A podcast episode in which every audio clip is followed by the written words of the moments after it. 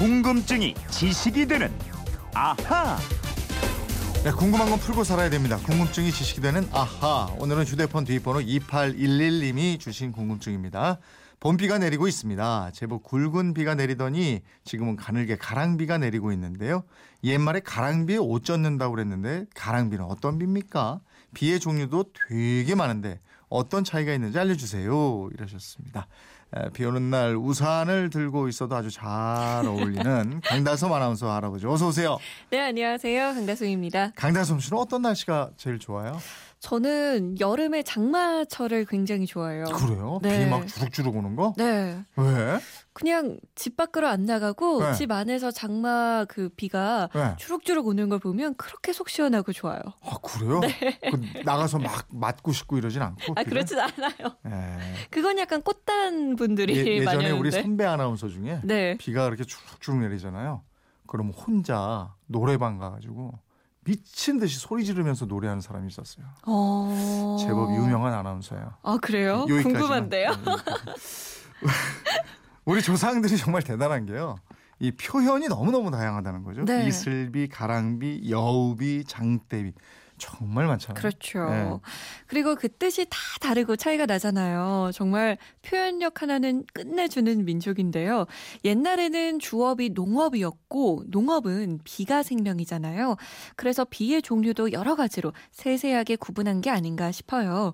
오늘 3월 23일이 마침 기상의 날이거든요. 확실하게 구분해 드리겠습니다. 우선 이분이 말씀하신 가랑비. 이게 가장 가늘게 오는 비가 가랑비 맞나요? 음, 아닙니다. 아, 아니에요. 더 가늘게 오는 비는요, 이슬비입니다. 아, 이슬비예요. 나뭇가지에 이슬이 겨우 맺힐 정도로 가늘게 내리는 비인데요. 언뜻 보면 작은 물방울이 공중에 떠 있는 것처럼 보이기도 하는데 보통은 안개구름에서 떨어지고 많이 내려봐야 1시간에 1mm 정도로 양이 아주 적습니다. 음, 그럼 이슬비보다도 좀 더 굵은 게 가랑비고. 네. 예. 이슬비보다는 굵고 옷이 젖을 만큼 꾸준하게 내리는 비가 가랑비인데요. 가랑이라는 말은 아주 작다는 뜻이고 조금씩 내리는 비를 말합니다. 네. 한시간 동안 내리는 양이 1에서 5mm 정도라고 해요. 음. 그리고 바람이 없는 가운데 조용히 내리는 비는 보슬비라고 하죠. 네. 또 보슬비보다 조금 굳게 내리는 비가 부슬비입니다. 예, 이슬비, 가랑비, 보슬비, 부슬비 참 네. 예뻐요. 실비도 있잖아요. 노래도 있는데 실 실비 오는 소리에 뭐 이렇게 되는. 네, 이 네? 실비는 실처럼 가늘게 길게 금을 긋듯이 내리는 비고요. 네. 가루비도 있어요. 가루처럼 포슬포슬 내리는 비.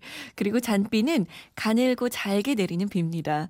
그러다가 비가 조금 더 세차게 내리면 부르는 말이 달구비예요. 어. 달구는 집터를 단단하게 다질 때 쓰는 기구인데요. 보통 굵은 통나무 토막으로 만드는데 이런 달구처럼 굵고 세차게 내린다고 해서 달구비라고 불렀습니다. 음. 또 모내기철에 내리는 비는 목비입니다. 목비요? 이건 또 왜 목비라고 그랬을까요? 이 사람의 몸에서 목이 아주 중요하잖아요. 네. 머리와 몸을 이어주니까 이것처럼 모를 심을 때 내리는 비는 풍성한 결실을 맺기 위해서 꼭 필요한 비라는 뜻이라고 합니다. 예. 또 모내기철에 내리는 비를 모종비라고 부르기도 했습니다. 이 모내기가 끝난 여름철에 벼가 한창 자랄 시기에 내리는 비는 잠비입니다. 네. 왜 잠비냐 하면요. 농부를 농부가 비를 틈타서 고단한 몸을 쉴 겸 단잠에 빠질 수 있도록 야. 해준다라고 해서 잠비라고 불렀습니다. 그렇게 기쁜 뜻이. 예. 다음 저 여름에는 소나기 내리잖아요. 맞아요. 쫙 시원하게. 그렇죠. 네. 갑자기 세차게 내리다가 곧 그치는 비 이게 소나기인데요.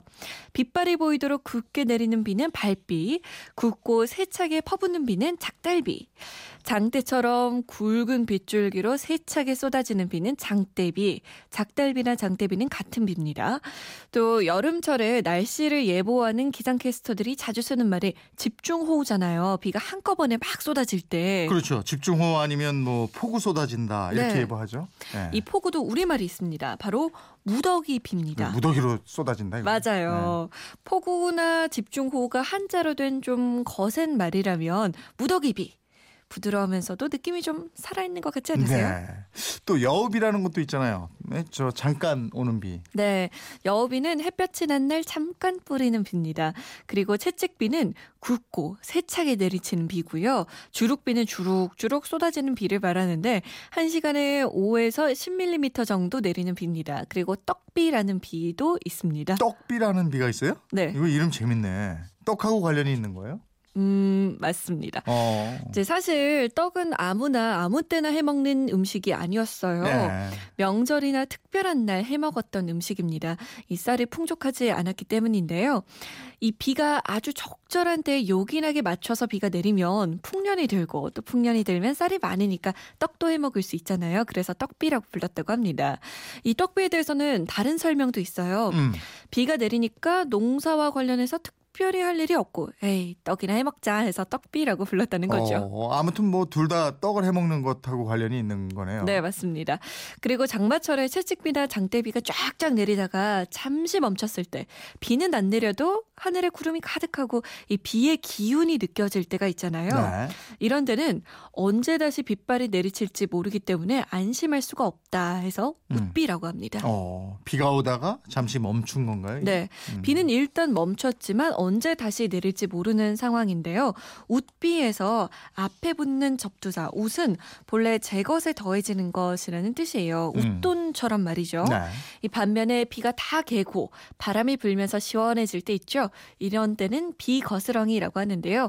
웃비는 비거스렁이는 아니고 곧 비가 다시 내릴 상황을 뜻합니다. 야, 진짜 비를 가리키는 우리말 이렇게 많았어요. 맞아요. 아직 남았어요. 굵직하고 거세게 퍼붓는 비, 이런 비를 자제락비라고 하고요. 예. 땅바닥을 두들기듯이 오는 비는 날비. 예. 반면에 비가 겨우 먼지나 날리지 않을 정도로 조금 내리는 비. 이게 먼지잼이라고 불렀는데요. 아. 잼은 재우다의 줄임말이에요. 네. 오랜 가뭄으로 바짝 마른 땅을 바라보는 농부의 타는 마음을 보여주는 말입니다. 먼지잼 이것도 생소한 말인데 이런 말은 잘 쓰면 좋겠네요. 네, 에, 그렇게 먼지잼으로 농부를 애타게 만들다가 내리는 비 이게 바로 단비잖아요. 단비. 맞습니다. 지루한 가뭄 끝에 내리는 비, 단비. 이 단비가 내리면 농부들은 논으로 나가서 어깨춤을 췄다고 합니다. 음. 0060님인데 어, 이견이 있으신데요. 제일 작은 비는 안개비입니다. 그러셨어요. 음. 설명 좀 해주세요. 네, 이 기상학자들은 보통 안개비는 직경 0.5mm 이하, 이슬비는 직경 0.2에서 0.5mm라고 한다는데요. 네. 이게 사실 공식적으로 정의된 건 아니고 비슷한 수준으로 보시면 될 것 같습니다. 아이 또 이분은 이게 뭡니까? 8903님인데 비의 종류 수제비, 쪽제비, 강남제비, 호래비. 아, 비 오는 날 수제비 먹으면 좋아요. 아, 아이고 그렇죠, 좋죠. 맞아요. 예. 근데 이게 비를 반겼던 거예요. 그러니까 우리 조상들이 그쵸. 농사를 짓고 이랬기 때문에 그죠? 비에 대한 이 얘기가 이렇게 많다는 게 음, 지금 동쪽 동해안 지방에 또 비가 내린다고 그러는데 오늘 상암동 스튜디오에는 아름다운 우리말 토박이 말의 매력이 아주 어, 아까 뭐랬죠? 달구비. 네. 달구비처럼 쏟아진 것 같습니다. 2811님 궁금증 풀리셨습니까? 선물 보내드리겠고요. 이분처럼 궁금증 호기심 생길 때 어떡합니까? 네, 그건 이렇습니다. 인터넷 게시판이나 MBC 미니 휴대폰 문자 샵 8001번으로 보내주시면 되는데요. 짧은 문자 50원, 긴 문자는 100원의 정보 이용료 있습니다. 생활 속의 호기심, 궁금증 많이 보내주세요. 예, 날씨 좋을 때 태양 아주 막 따끈따끈할 때 네, 이때도 좋아하면서 좀 많이 걷고 돌아다니고 그러세요. 너무 집에만 있는 것 같나요, 비만? 좋아하지 마시고. 네, 고맙습니다. 궁금증이 지식이 되는 아하 강다솜 아나운서였습니다. 고맙습니다. 고맙습니다.